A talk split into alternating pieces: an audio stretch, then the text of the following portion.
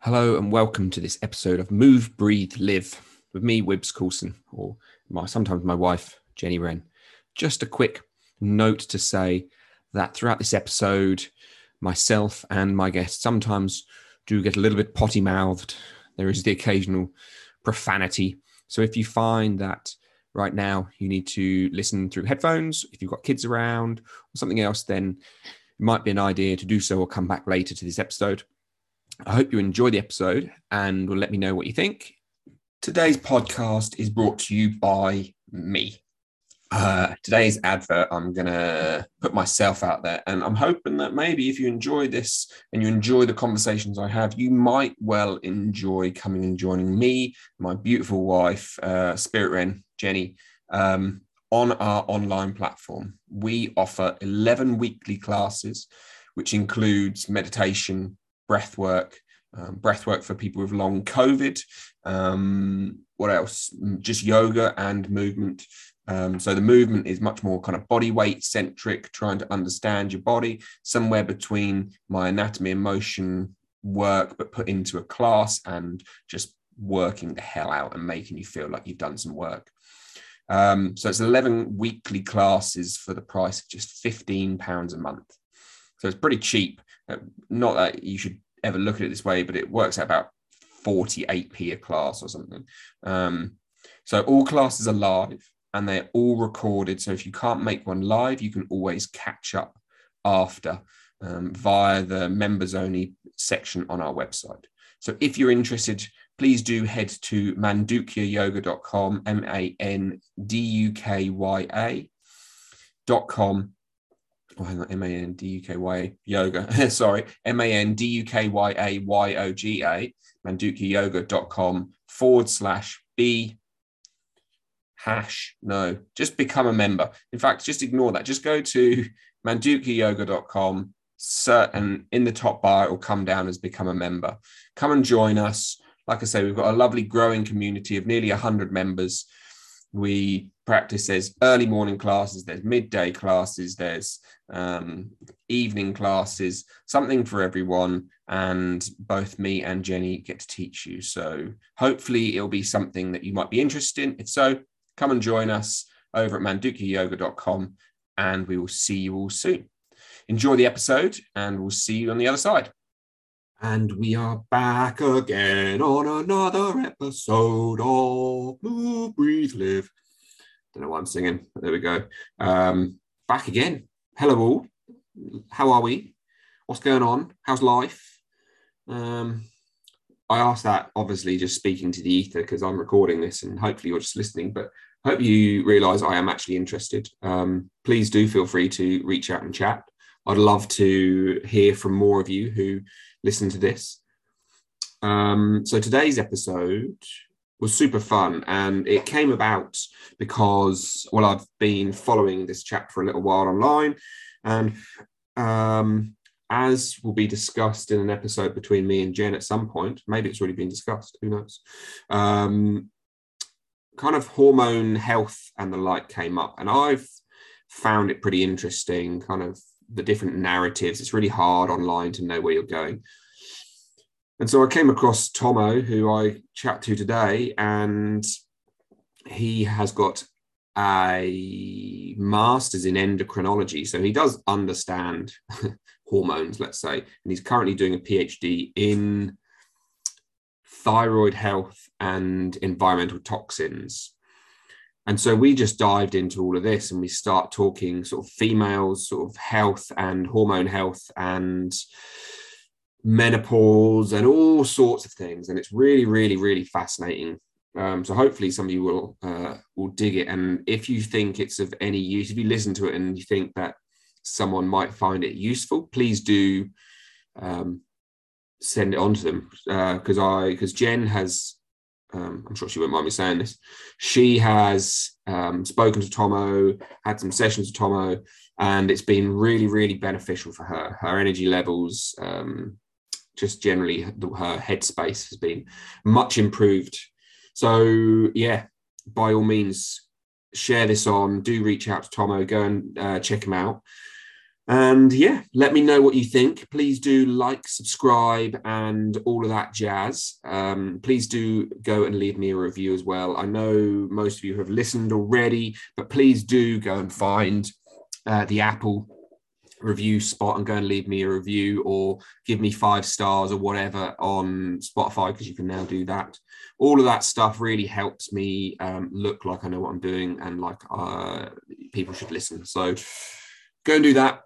And I'll see you on the other side. Enjoy the episode, and we'll see you next time.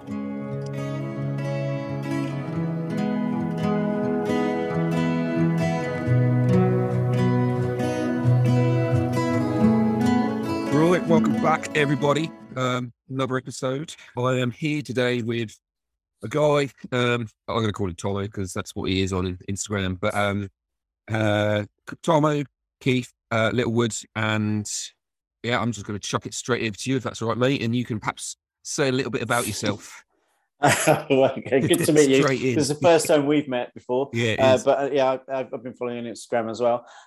Well, I spent probably the last 20 years or more as a fitness instructor, personal trainer, 25 years probably. I left the army in 1992, was lost for a bit, fell into a gym instructor's job, moved into...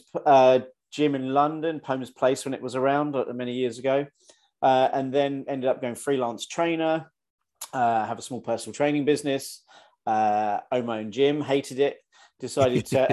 Such a common thing. Yeah, and went to uni, did a fitness and health degree, because I was also, I did a lot of the Czech stuff at the time, mm-hmm. And did some of the stuff out there with Paul, and was working with John Boskill and his rehab clinic, which was nice, as well as doing my own thing. And then I just kind of fell into kind of more of the lab testing. I was doing physical therapy and rehab stuff. And then I kind of got really introduced to Ray Peat's work around about 2010. I don't think it really started sinking in to about 2012, really, properly, after reading it. And his kind of ideas, I was doing functional medicine and functional medicine testing, metabolic typing, all that kind of stuff. And his kind of was the first person to kind of formulate problems of energy and digestion and sleep, fertility, mood, all in one kind of complete bundle. And it really resonated with me. And his references were books that I would go away. I'd kind of really get into trying to buy as many old science books as I could. And he was citing people, Nobel laureates like Albert Szent-Györgyi, who discovered vitamin C in 1936. Okay. Eli Metchnikoff, who, again, another Nobel science laureate on phagocytosis and digestion and immunity, and his stuff is really coming back now. Katharina Dalton, a medical doctor who was the first kind of doctor to use progesterone for treating things like postnatal depression, PMS, and all of that. And I've kind of really delved into those references to get a better understanding. And then 2016, I decided to do a master's degree in endocrinology, doing a postgrad first. They wouldn't let me do a master's because I didn't have any medical background. So I had to do the postgrad diploma, then did a master's. And then in 2020, when kind of all the COVID stuff hit, I was in Dubai, and it was difficult for me to do my job because I've always been a little bit of a lone wolf, like to be left to my own devices, rent my own space. But with all the licensing stuff there, it was hard. So I decided 2 years ago just to jack it on the head, to focus just purely on the coaching, which I've been doing for 6-8 years anyway, of just kind of nutrition and coaching without too much testing.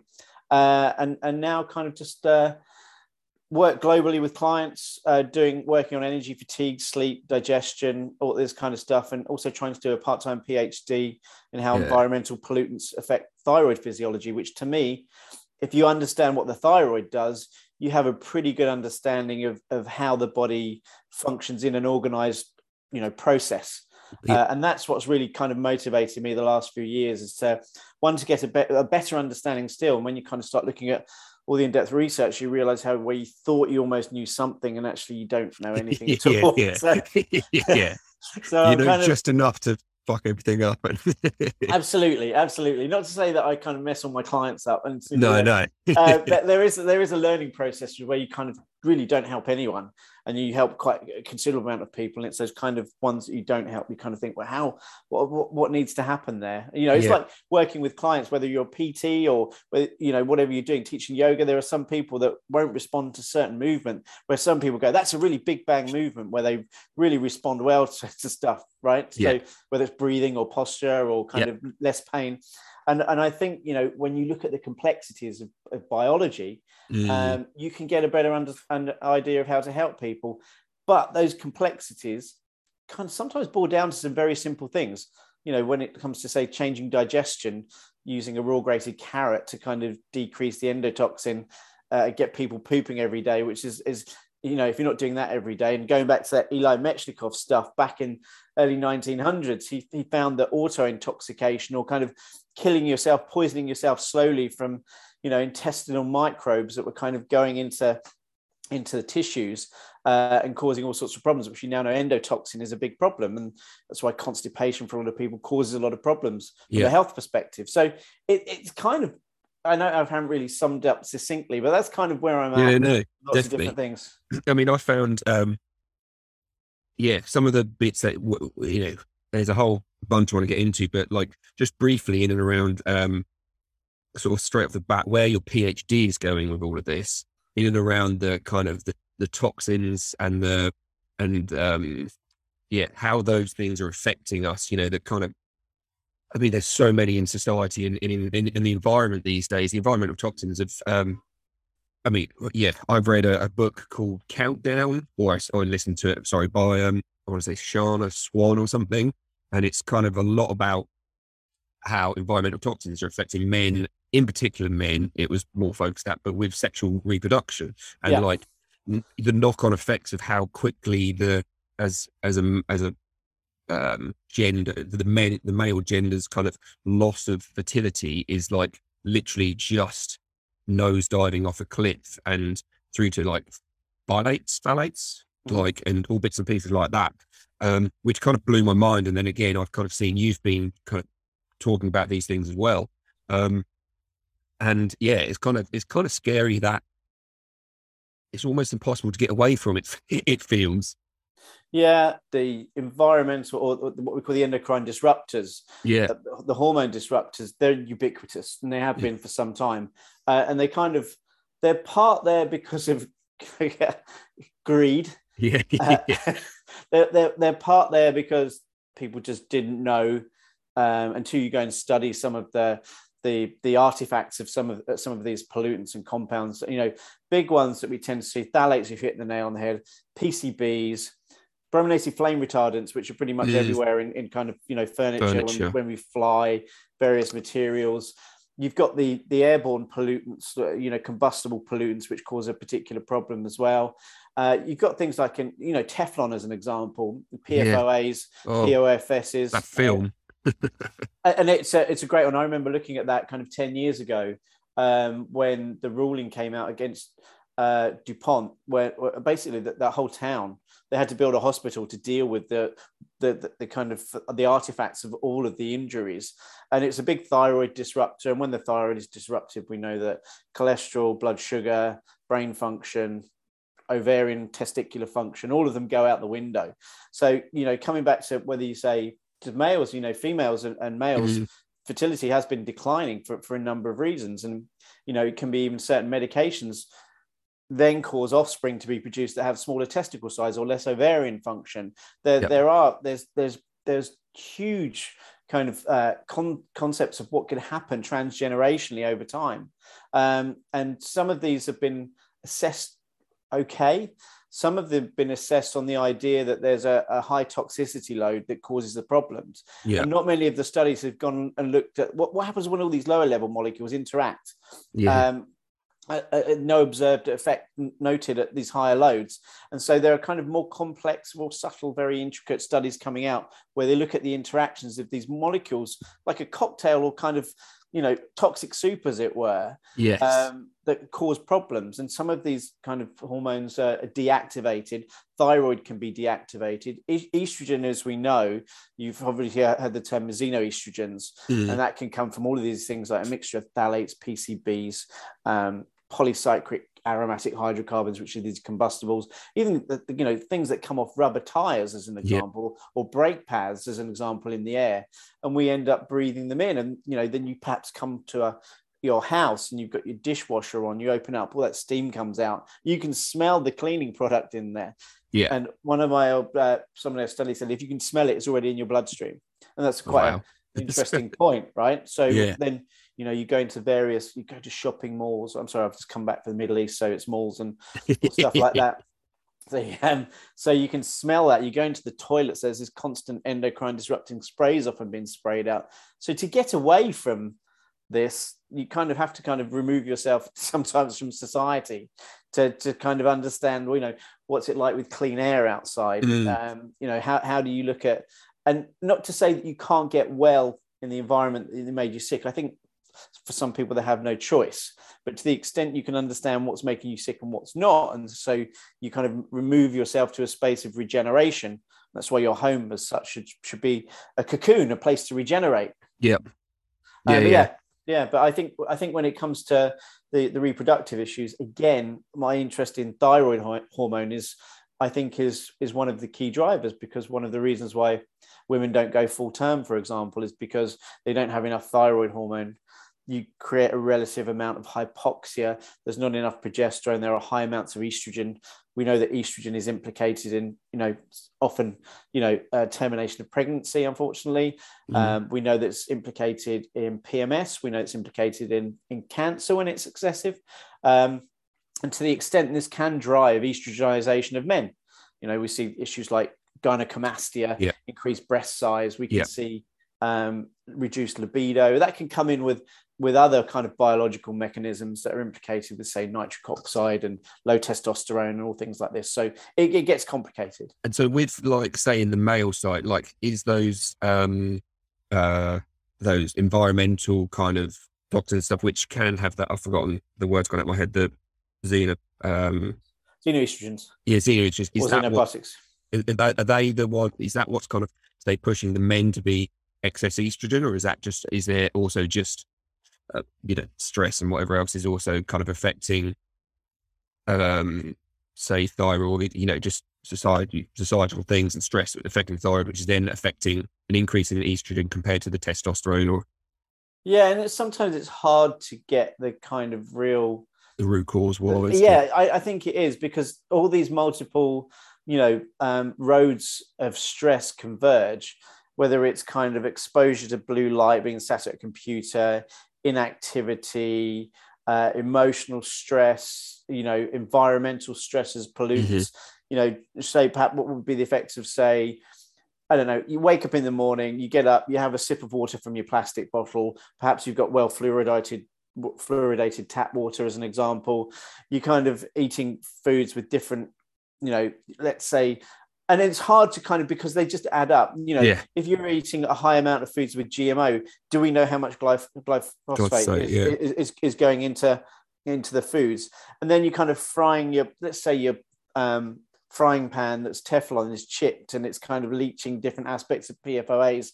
Then you're going to brush your teeth with certain things. Then you're spraying on different chemicals that, might have an effect. Where does it all come from? Then you go and walk out and you're in a city and you're breathing in diesel fumes, PM 2.5 particulate matters. Where is it coming from? But I think that the combining effects of multiple pollutants, stress, learned helplessness from these multiple stresses converge to create decreased function. So that might be decreased thyroid function. We know the testicles don't work as well. We know, perhaps erectile function doesn't work as well when we have decreased thyroid hormone as well.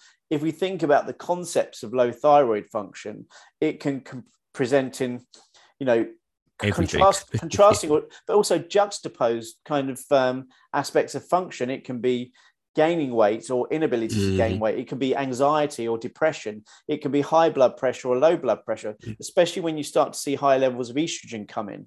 So it becomes confusing for a lot of people, even medical practitioners, to get a solid diagnosis of thyroid function. That's my belief. And that's certainly the belief of many clinicians and physicians, doctors who've kind of looked at this.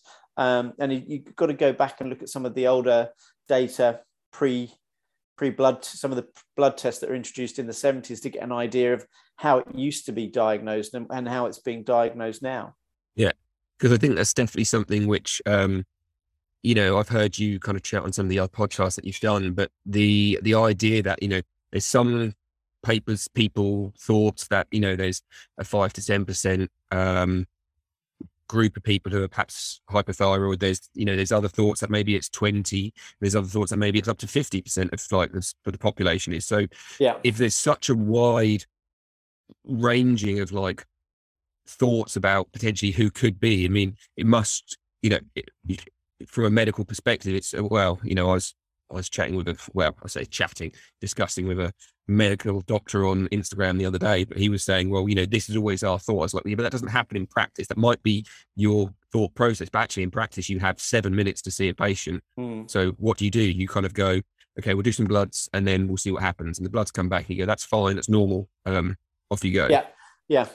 Yeah. And you know, how many times you've run the blood test, but have you said, okay, have you been eating on a regular basis? What's your sleep like? Are you using exercise as a tool to either bring yourself back up to normal function, because you know people can do excess amounts of exercise, mm-hmm. and that has a specific effect on thyroid presentation. So if you're kind of under eating and over exercising, what you're going to see is normal thyroid blood tests for a lot of the time, because you're so used to, you might be training in a fasted state, you might be ramping up adrenaline and cortisol, which suppresses thyroid hormone, particularly TSH, and appears completely normal.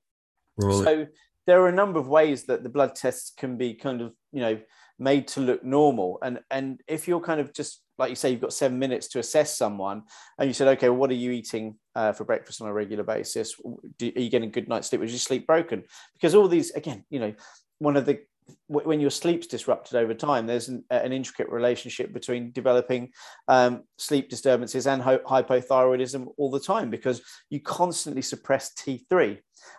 Sometimes TSH should come up, but again, determining how stressed someone is will dictate whether that pituitary production of the thyroid stimulating hormone, which is there to support thyroid when it's not being produced and assimilated normally within the body. So again, it's like, how do you qualify whether the test is accurate if you're one, not looking at the clinical presentation effectively, because a lot of people don't. I'm not saying that rudely, and I'm not saying everybody does that, but you've got 7 minutes and you're listening to, okay, I'm really fatigued. Okay, we've run a thyroid blood test. It can't be that, but I'm feeling really fatigued and I feel really low. And sometimes I get really anxious as well. Well, your thyroid bloods are normal, so it can't be that. It must be something else.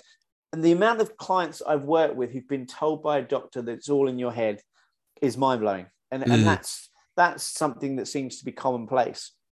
And I think if we can get back to, listening to people. I mean, I think that the initial consultation, and that's why I think coaching works well with some people, right? Because you can sit down and you can get an idea. I review lots of forms, which you kind of see in the forms that I have. Yeah, yeah. And it's there, so you can kind of tick stuff off the list, get historical artifacts. I mean, going back to females, I find one of the most common issues around PCOS is disordered eating when they're a teenager.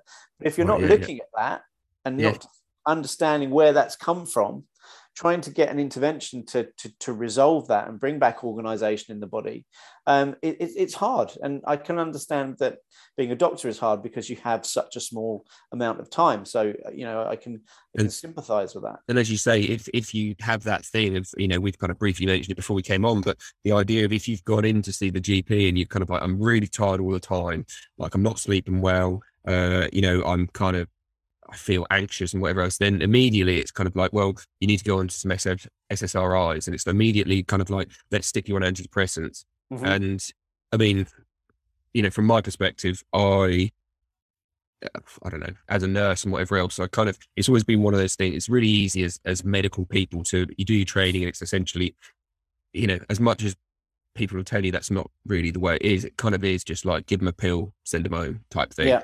And then I remember listening to Johan Hari's book, Lost Connections, about kind of like antidepressants and whatever else.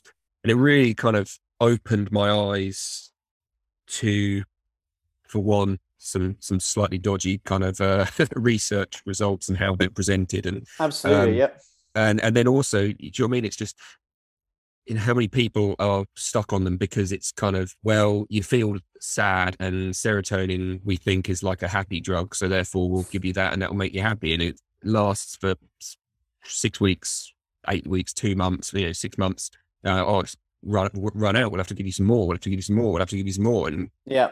Yeah. And I think the serotonin thing is something we could talk about for a long time. It's like, there is zero research that really kind of identifies that low serotonin is the driver of depression. Mm. It's scandalous. And there are some really good papers. There's Serotonin Up or Down, which is a really good paper.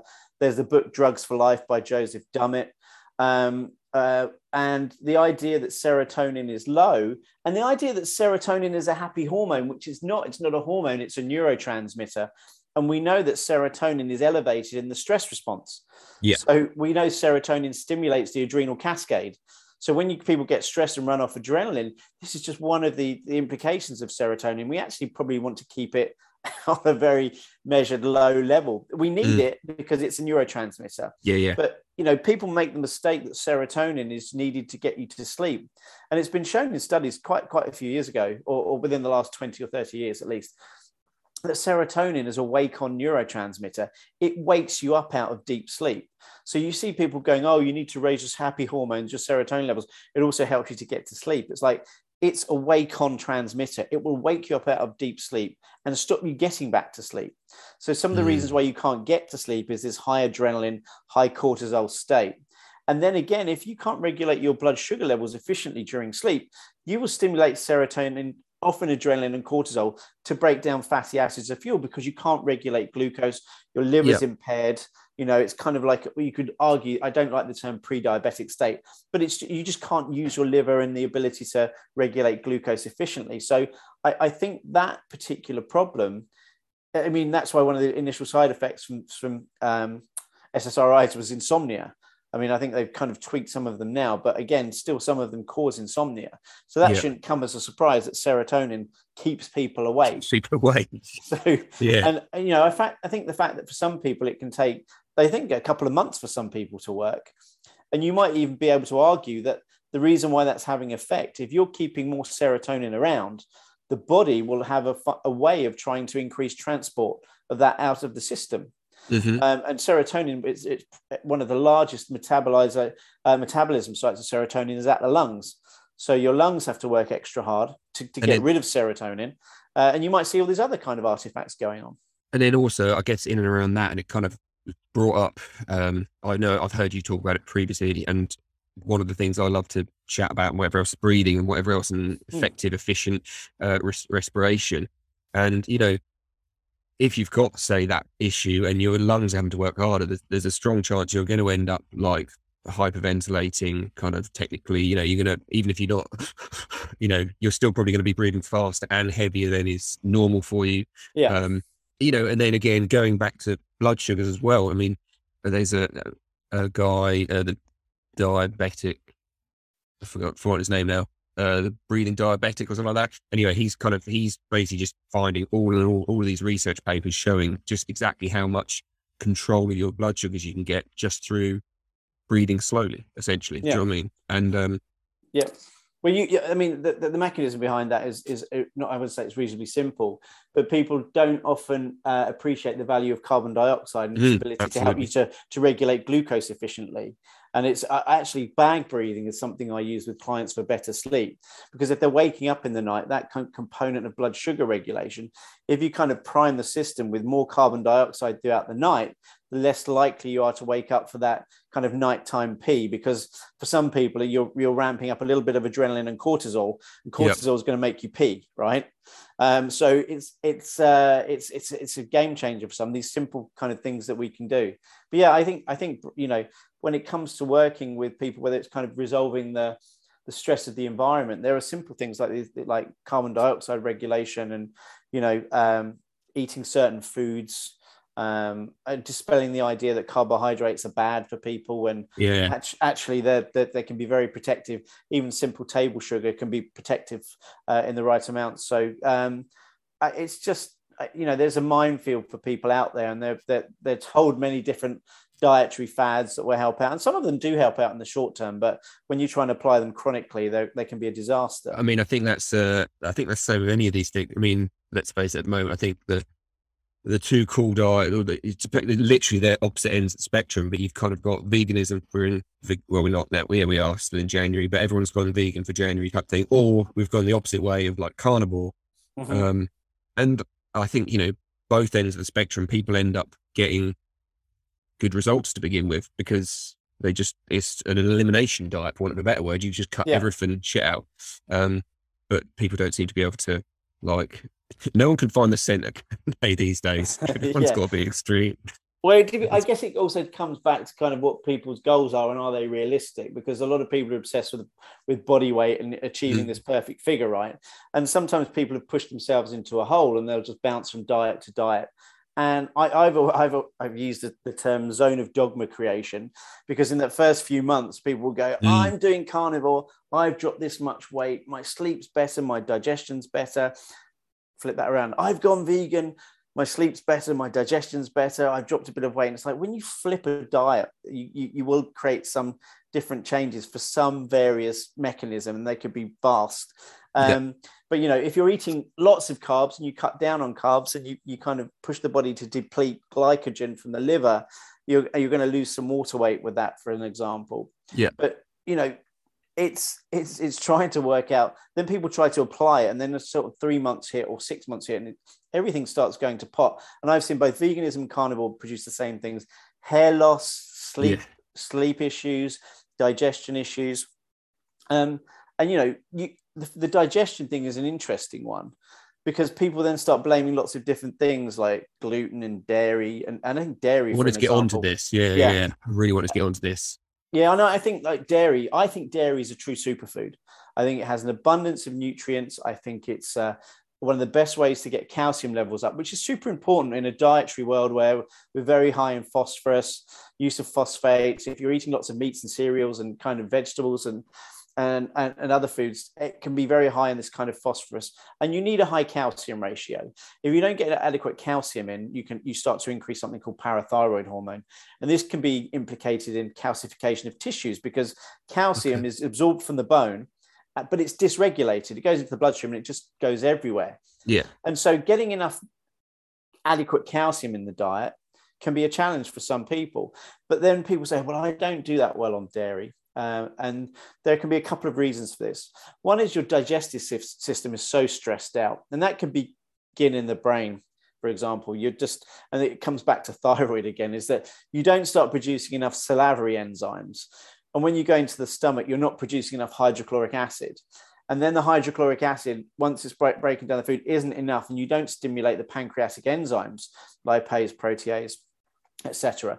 So you start getting all this kind of this bolus of food that hasn't been pre-digested properly, and that can come from just slowing down our lifestyle, right? Yeah, chewing. So sitting at a computer screen munching away, remove yourself from it. Think about how tasty your food is. Think about the smell of it. Sit down and get used to this is going to be a really nice meal. Yeah. And not a lot of people do that. So, you know, I come back to thyroid, but it literally just could be just removing yourself from kind of the daily kind of stresses of work and stimulating the digestive processes.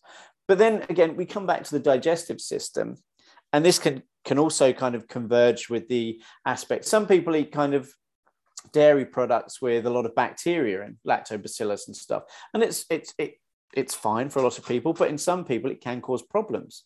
Some dairy products have something called carrageenan in, or locust bean gum, or Arabic gum, and these gums and carrageenan in particular can irritate the digestive tract because they just don't break down properly.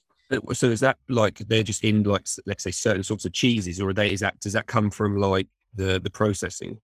But no, they're there just to keep them more stable so they don't degrade over time. So that's why it's much better to have you kind of cheeses that don't have anything in.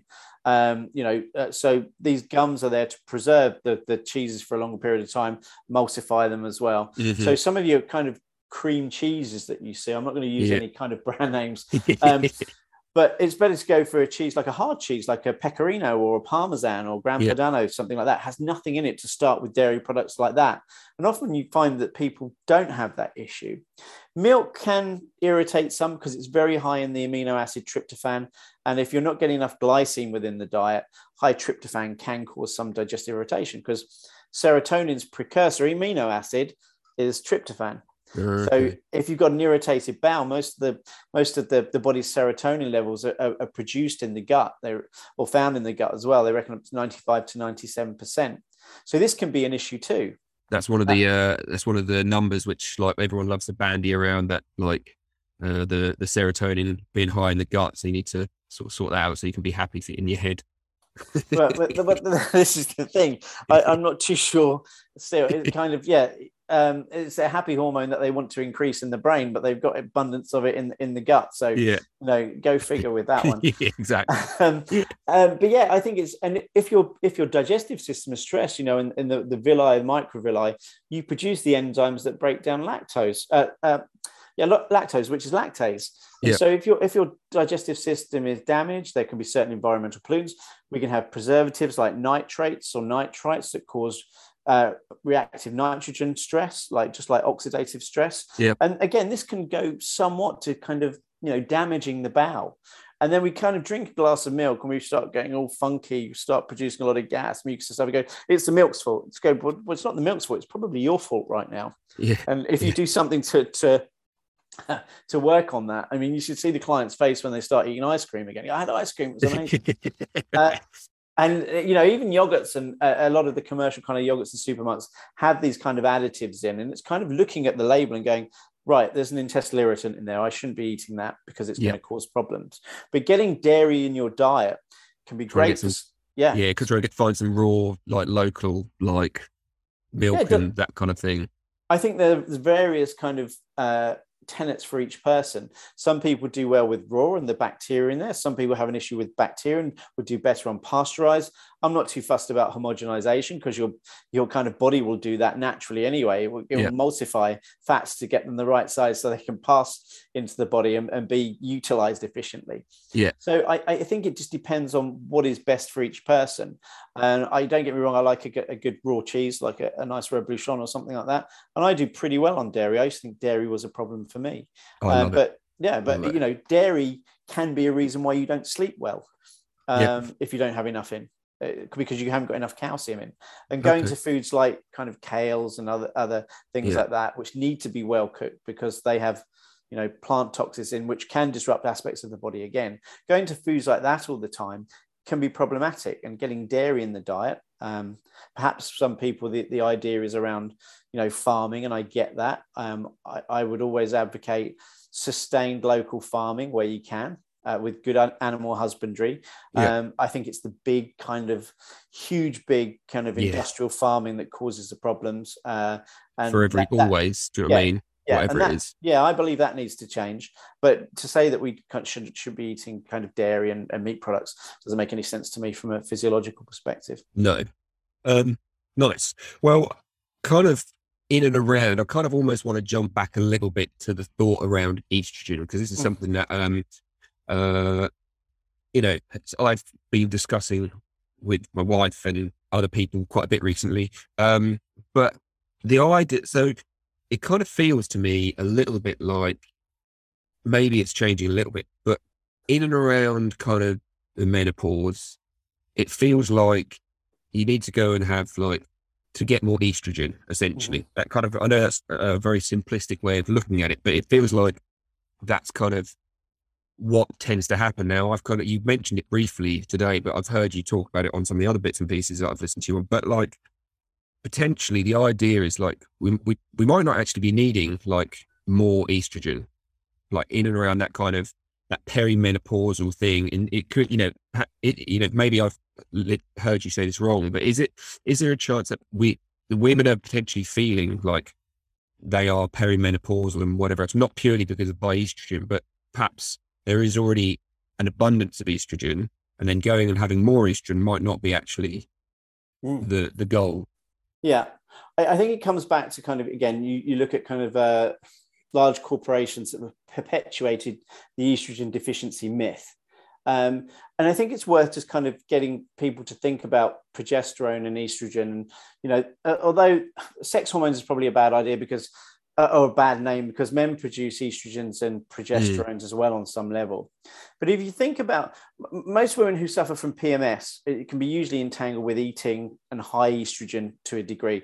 Again, even if you look at some of the popular women's magazines, they perpetuate the myth that progesterone is the issue, primarily because some women have issues around about the luteal phase time when they should be producing more progesterone. But actually the idea that they're not producing enough progesterone and estrogen is driving the negative responses. So if you think about edema, swelling, puffiness, cramps, irritability, when you get an excess of estrogen, these can cause these kind of negative responses associated with PMS. Now, if we extrapolate that to, say, the menstrual cycle, if you think one of the reasons why, as I said, women don't go full term is because estrogen can be quite high. It creates relative hypoxia, and there's not enough progesterone around. Progesterone, whilst it can be used as a, say, it can be used quite successfully as a contraception, but it sometimes, if it's a synthetic progesterone, causes problems. So if we come back to the idea of natural progesterone, when your ovaries start to kind of decline, as an example, you stop producing estrogen, you stop producing progesterone. Now, we know that progesterone, and certainly my experience, and again, I take my lead from, you know, the likes of Ray Peat, Katharina Dalton, and others, is that progesterone is a very protective hormone, and it prevents many things: postnatal depression. It prevents miscarriages. I heard you break that down, and there's like progest. Exactly, right. And that's the thing, is a lot of people kind of just use that in its reduced term. It's not just a progestational hormone. It has very, very many protective properties. And so, if you think about it, as your ovaries start to decline, is it just estrogen that's declining as well? No, it could be progesterone, and progesterone can be very, very protective. Not to say that all women don't experience some estrogen loss that could be problematic. That does exist. But for any woman that has any amount of adipose tissue, you're often producing aromatase, which are converting, you know, other hormones like testosterone into estrogen and potentially progesterone as well. So the thing is that if you think about that, if you're taking away a hormone that protects you in pregnancy and protects the fetus in pregnancy, and you're just going for the hormone that's associated with, in the menstrual cycle, you have the follicular phase and the luteal phase as a basic idea. In the follicular phase, you get an abundance of estrogen, and its role is proliferative response in the uterus. It's there to get the uterus ready for implantation, and so to progress pregnancy. Now, if you have sustained proliferation, we know that, and I'm not trying to say, use these two words as kind of like end ranges and kind of fearful words. Proliferation and unrestrained proliferation is what goes on in cancer. Mm-hmm. So when we have an abundance of estrogen, if that's not kept in check by progesterone, and particularly not just the luteal phase, there should be progesterone being produced during this follicular phase. The corpus luteum, which is abundant in progesterone as well, it should be secreting progesterone. Mm-hmm. And it's there to keep the egg quality going so that a woman can get pregnant. Now, it has that effect, and it also has the effect on the uterus as well. So it keeps in check the proliferative phase of estrogen. And that's why when it's not kept in check, we can see fibroids, endometriosis, polycystic ovaries. Okay, yeah. And it's the same thing. When you come up towards menopause, if you're not producing enough progesterone, that might be the primary issue that needs to be sorted out here. And as I said, I used the point about any kind of fat tissue. Measuring estrogen in the blood is a really bad way to do it, because we just don't know how many are in the cells. And even when we're kind of looking at something like a fancy Dutch test, we're really not getting an idea of estrogen within the cells. So it can have many different effects. And, you know, one of the common themes associated with excess estrogen is this edema, it's the swelling, irritability, menstrual migraines is a very key one as well. And sometimes when we start to see things like insomnia, it's not necessarily because we're losing estrogen, or say we in the female sense. yeah. But it could be because you're not producing enough progesterone. And again, if you're not you know, going through the menstrual cycle, you're also not producing the corpus luteum, this very kind of rich structure in progesterone. And so that might be the primary reason we're getting the negative features associated with insomnia and hot flashes. Sometimes it can be the adrenal glands trying to produce more progesterone when the ovaries are failing. I've seen quite a few females who are deemed premature ovarian failure, or even been suggested that at the ages of 30. And it's usually just, it's not that, it's just the stress that they're under. It's the malnutrition that they're under. And, you know, when you kind of, I've seen female clients in their early 30s, late 20s, who've had hot flashes and they've been told that they're potentially going through menopause. And it's like, they're just running off adrenaline and cortisol so much. These hot flashes, production of nitric oxide, this vasodilation makes them all red and hot and flushed. And, you know, when you get them stopping eating more food, producing more progesterone, this can often just... It's going to say, especially around that kind of age, I guess there's a lot of women constantly worrying about their weight, their size, whatever else. So they skip breakfast. They probably just live on coffee for breakfast and, you know, have a small salad for lunch. And you know what I mean? So you're actually kind of, not really feeding yourself. You're probably getting... well, not enough calories, but somewhere near enough calories to make you not want to pass out, but not really enough to actually feed you. Yeah, and that's why they often blame caffeine as well. So I don't have coffee anymore because it makes me jittery. But it's like, you know, what do you expect when you don't have any fuel in the tank? You're taking essentially a metabolic stimulant that's going to rev up your system. And if you don't have enough glucose available, you have to break down fats. How are you going to do that? Well, you're going to produce more adrenaline and cortisol. And that's why I say, I don't drink coffee anymore, but coffee is actually very, very protective. And I think it should be considered for menopausal women as well. Nice. Well, the next one's more about me really, because and it'll be interesting because you've obviously just spent the last 10 years or so in the sun, but I found that when I went to India, so previously to going to India 8 years ago, autumn, my favorite time of year, loved it. I went and spent like 6 months in the sun. So I didn't even do 10 years. I did 6 months. But ever since I've come home, man, like seasonal affective disorder, like I've never been diagnosed, but I just know, man, I get fucking grumpy. I struggle with the darker nights and whatever else. And I've heard you talk about it, and I think it's a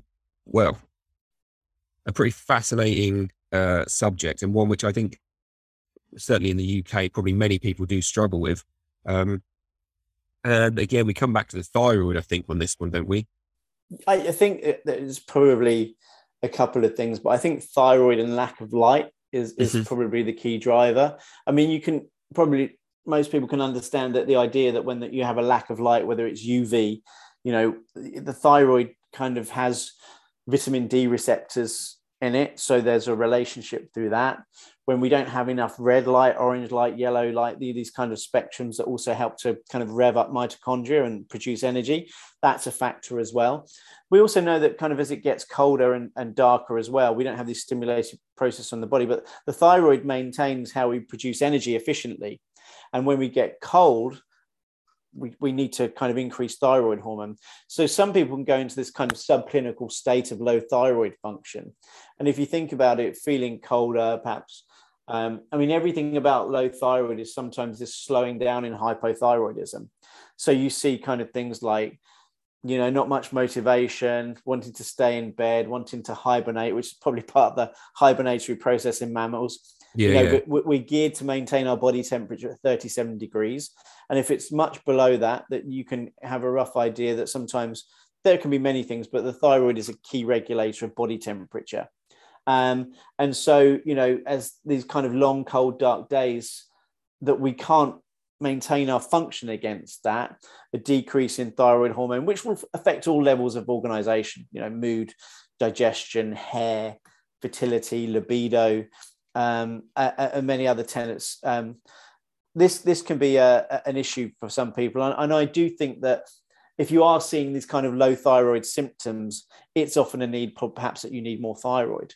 Now, for some people, spring comes and it's like, oh yeah, great. Let's jump out of the hibernatory state. Can't wait to get out there. I think if you're getting that, there may be just a need to work on some foundational principles, getting more liver in as an example, eating some thyroid-rich tissues, like you can get lamb neck and things like that, which have, you know, thyroid-rich tissues. Well, yeah, and some people just need more thyroid, and that's a contentious issue because there's been a debate raging for decades on when to treat and when not to treat. And I think sometimes people do need more. And if we look at, you know, quality of nutrition as well, there's less thyroid available in animals. Animals don't tend to be raised in good environments. They're kind of probably hypothyroid themselves, you know. And I guess also those, the tissues, the meats and whatever else that most people will eat these days are flesh or, you know, rump, whatever else. It's not necessarily the organs, the more nutrient dense, nutrient rich kind of, I guess, even thyroid rich kind of things.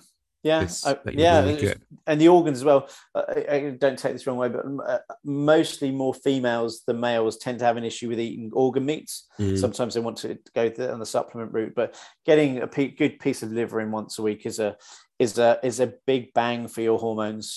Conversion of progesterone often contains some thyroid as well.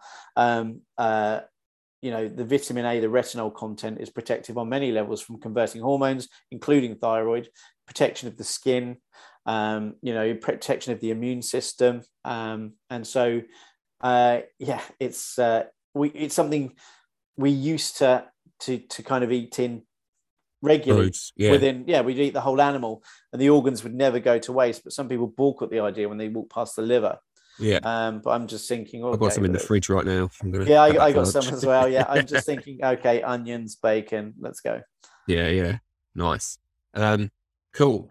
Well, I mean, that's kind of something which, as I say, that kind of whole seasonal affective disorder kind of, when I've heard you chat about it, it's really kind of like jumped at me, because I feel like there is a lot of people who just kind of seem to never be able to get out of that, you know, that kind of hibernatory response. I mean, I kind of, I once said to Andrew Huberman on one of his kind of ask me anything type things, I was like, so if you're saying we should be getting light at this kind of time in the morning, this time in the evening as the sun rises and sun sets, etc., like that, for the best chances of setting our circadian cycles and all this kind of stuff, surely that means that we should just be like hibernating and not working as much, whatever else in the winter. Which he said, I guess, that's probably is the case. But I think if you're getting the different spectrums of light, so in winter, if you want to stay up night working, have some red light on, because that's going to help. And when that goes off, that's kind of lens setting your body up for a sleep. So I've kind of not really looked into the red light thing a huge amount. I know I've got a couple of clients who come and see me who kind of set up and they kind of do the red light therapy and stuff. I think it's very useful, just help get people out of the funk for sure. And also very good with kind of just, you know, applications of from other things. It can help thyroid, it can help energy, it can help scar tissue and healing. It works really, really well with something called methylene blue. I've heard methylene blue kind of bandied around a little bit recently. I think my guy, you know as well, Gary Ward, kind of he's my teacher, but he's kind of mentioned methylene blue and I've chatted to him a few times. Methylene blue is very, very useful. I've kind of had a few people kind of ask me who had COVID, and, you know, application of it, temperatures dropped like 3 degrees, like from 99 Fahrenheit, these are American clients, to 96 within the space of hours. I mean, it was well touted as a kind of viral inhibitor quite a long time ago, but it's got some very good research in cancer studies, Parkinson's, dementia, anti-parasites, you know, so many different aspects. Nice. Well, I mean, we're kind of fast approaching our hour, which is crazy because it feels like we've been chatting for about 5 minutes. So the podcast is called Move, Breathe, Live. But the idea being is that I kind of want to hopefully try and bring some information to people which they can act on. In some ways, they can perhaps take something away. And you've mentioned a few bits and pieces, you know, running away to the hills and getting out of the yard. But beside that kind of thing, have you got anything simple that they can try to enact in their life that maybe they can educate themselves on, they can do to try and make themselves feel better, anything along those lines really? Well, I think if you've got some specific health issues, whether it's kind of like along the, I mean, I use questions of energy, digestion, sleep, mood, fertility, absence of pain. If you've got those, any of those issues going on, absence of pain can be a moot one because it can be related to kind of physical stress and other things, right, from injuries. But I think if you've got these and you want to understand why, taking your body temperature is one of the most, it's the easiest thing to do to get an idea of why you're not functioning that well. Okay. So measuring your temperature in the morning as soon as you wake up in bed and then measuring it 60 minutes after a feed is a really useful idea, because you get a fasted state and then you get a fed state. It can give you an idea if you're using your nutrients, if you're supporting your kind of body warming responses from a good feed. So that's always quite useful. And sometimes doing the mouth for about 2 minutes, 3 minutes can be a good idea. And then the armpit for at least 5 minutes, sometimes a bit longer if you have to. But seeing the disparity between those two, your body temperature should be at 37 degrees and the core should be the same as the head. That's, you know, if you're kind of prone to getting cold hands, cold feet, cold nose, some of that can resolve with a good feed.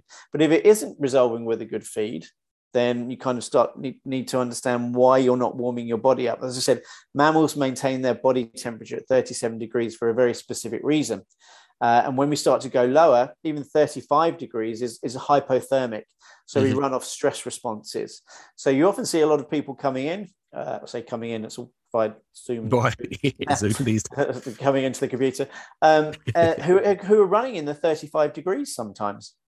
And that's a good sign that you need to be looking at some deeper-seated mechanisms. So, you know, people who are going to the doctors being told it's all in your head, take their body temperature, you know, to have a look at what you should be. You should be about 36.5 degrees centigrade on waking. Should go to about 37 degrees after a good feed. There's many things in the press that you've seen. I saw something that came out and said, oh, humans' body temperatures are cooling. This could be an evolutionary advantage. I'm like, no, it's not. It's a sign that we're decaying and degrading quicker. And hence why we're seeing kind of, you know, vast increases in cancer and heart disease, which come with the, you know, the kind of bombardment of environmental pollutants and stressors. So getting an idea of your temperature and your pulse rate as well. So taking those two before and after can give you a good idea of where you should be. And if they aren't right, kind of get an understanding of what you can do to resolve those. So just on that as well. So I've heard you kind of say, which kind of in many ways goes against what most health, fitness, kind of longevity coaches or something would probably tell you of, like, you know, heart rate should be, you know, most people seem to want their heart rate to be kind of high 40s, 50s, because it shows how good a stroke volume I've got and, you know, my heart's really strong and whatever else. Whereas you've kind of, I've heard say, you know, from your perspective, kind of having a heart rate around like 70s, sort of mid 70s would be a good place to find it. I'd say 70 to 85.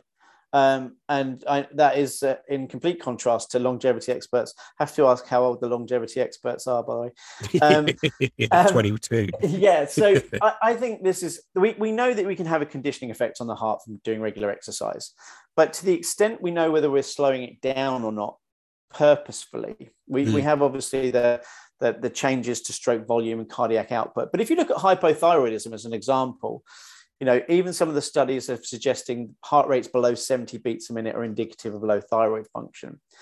Part of this is based on the idea of the staircase effect, which came around in the 1800s and was also kind of brought back into, not let's say the common eye, but into kind of some scientific circles again by the researcher Albert Szent-Györgyi, who did some really, really good research on physiology and cancer and vitamin C and organized water. And his idea was that the closer together that heartbeats are, the less likely you're going to experience arrhythmias, fibrillations. And so with this constant regular beat, bang, bang, bang, bang, the heart, this staircase effect, it's increasing in function. So to the extent that we go slower and colder, if the thyroid is an issue, we know that atrial fibrillation is associated with hyperthyroidism and hypo.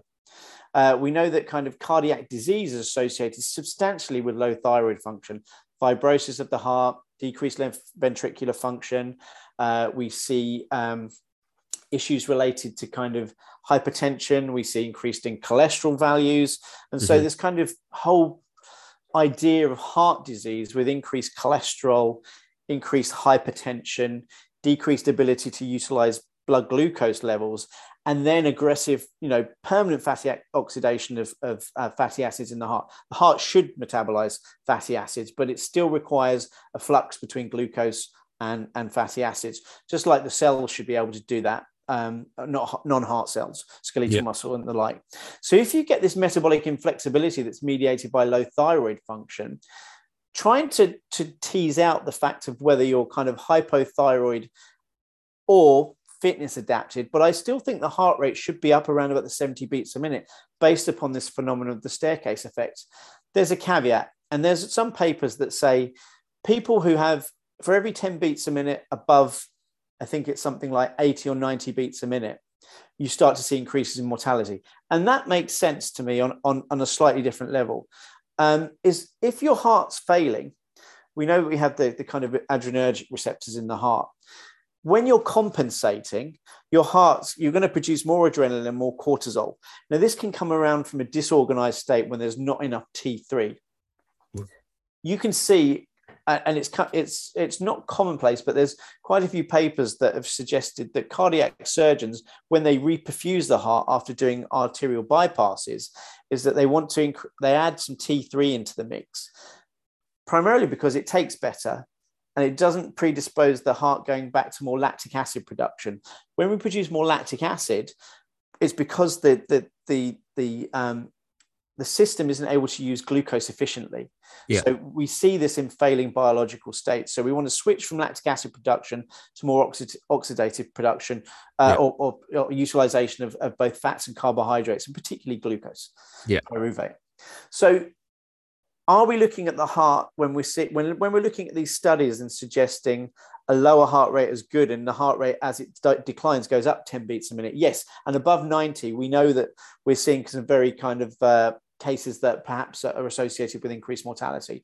But in this optimal range, using the staircase phenomenon, optimal beats per minute, adequate organization, less chance of fibrillation, less chance of kind of the fibrotic responses.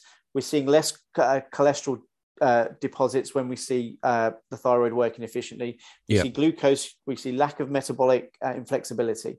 So it's really hard to be succinct about this. And there's many bits we could go off and talk about in tangents, but that's why I believe the 70 to 85 beats per minute is a good sign of an optimal heart rate. Anything above 90, going well above that, I think we can see problems, and it's associated with the failing heart. Yeah. Yeah, that's pretty cool then. So basically, if you're going to have a look at yourself, get up in the morning, stick a thermometer under your tongue or under your armpit or both, and then take your heart rate, feel your pulse, and then do the same after food and see what's happening. Pretty much it. It's a good one. You can do it again in the afternoon. Yeah, you can. I mean, I put lots of free blogs and seminars out for people who want to get more information. I put lots of stuff in the members area for people who want more help. And obviously I do some kind of coaching with people, but I'm always happy to answer questions from people. Yeah, for sure. Amazing. Well, I think on that note, there's plenty for people to go away with there. And as I say, if you can perhaps just let us know now anywhere that people can come find you, what's the best places to find you, and I'll stick them all in the notes. Thanks, mate. Well, my website's balancedbodymind.com. I'm only on Instagram really as tomo.littlewood. There's a Facebook page, Balanced Body Mind. That's pretty much it. I try not to spread myself too far because I don't like being on social media. You have to do it. So it's just a distraction from other things, work and study. So, I'm there. I'm often rambling on Instagram a lot. Nice. And guys, if any of you have found this interesting and thought that what Tomo said was useful, and perhaps you go away and help yourself, he's also self-funding his PhD. So if you do find that all of a sudden this has lit some bulbs up for you and you manage to help sort yourself out and you want to go and bank him, perhaps a few little tips in his PhD jar might be handy for him. That's very kind. Thank you for mentioning. No worries. Cool. Well, thanks again for doing this. For me, it was fascinating, and I've literally learned so much from your page over the last, 8 months to a year. So yeah, keep it up because I love it. Thanks, mate. Appreciate it. Hopefully I make some sense most of the time. Yeah. Awesome. All right, mate. Well, I shall catch you on the flip side. Perfect. See you soon.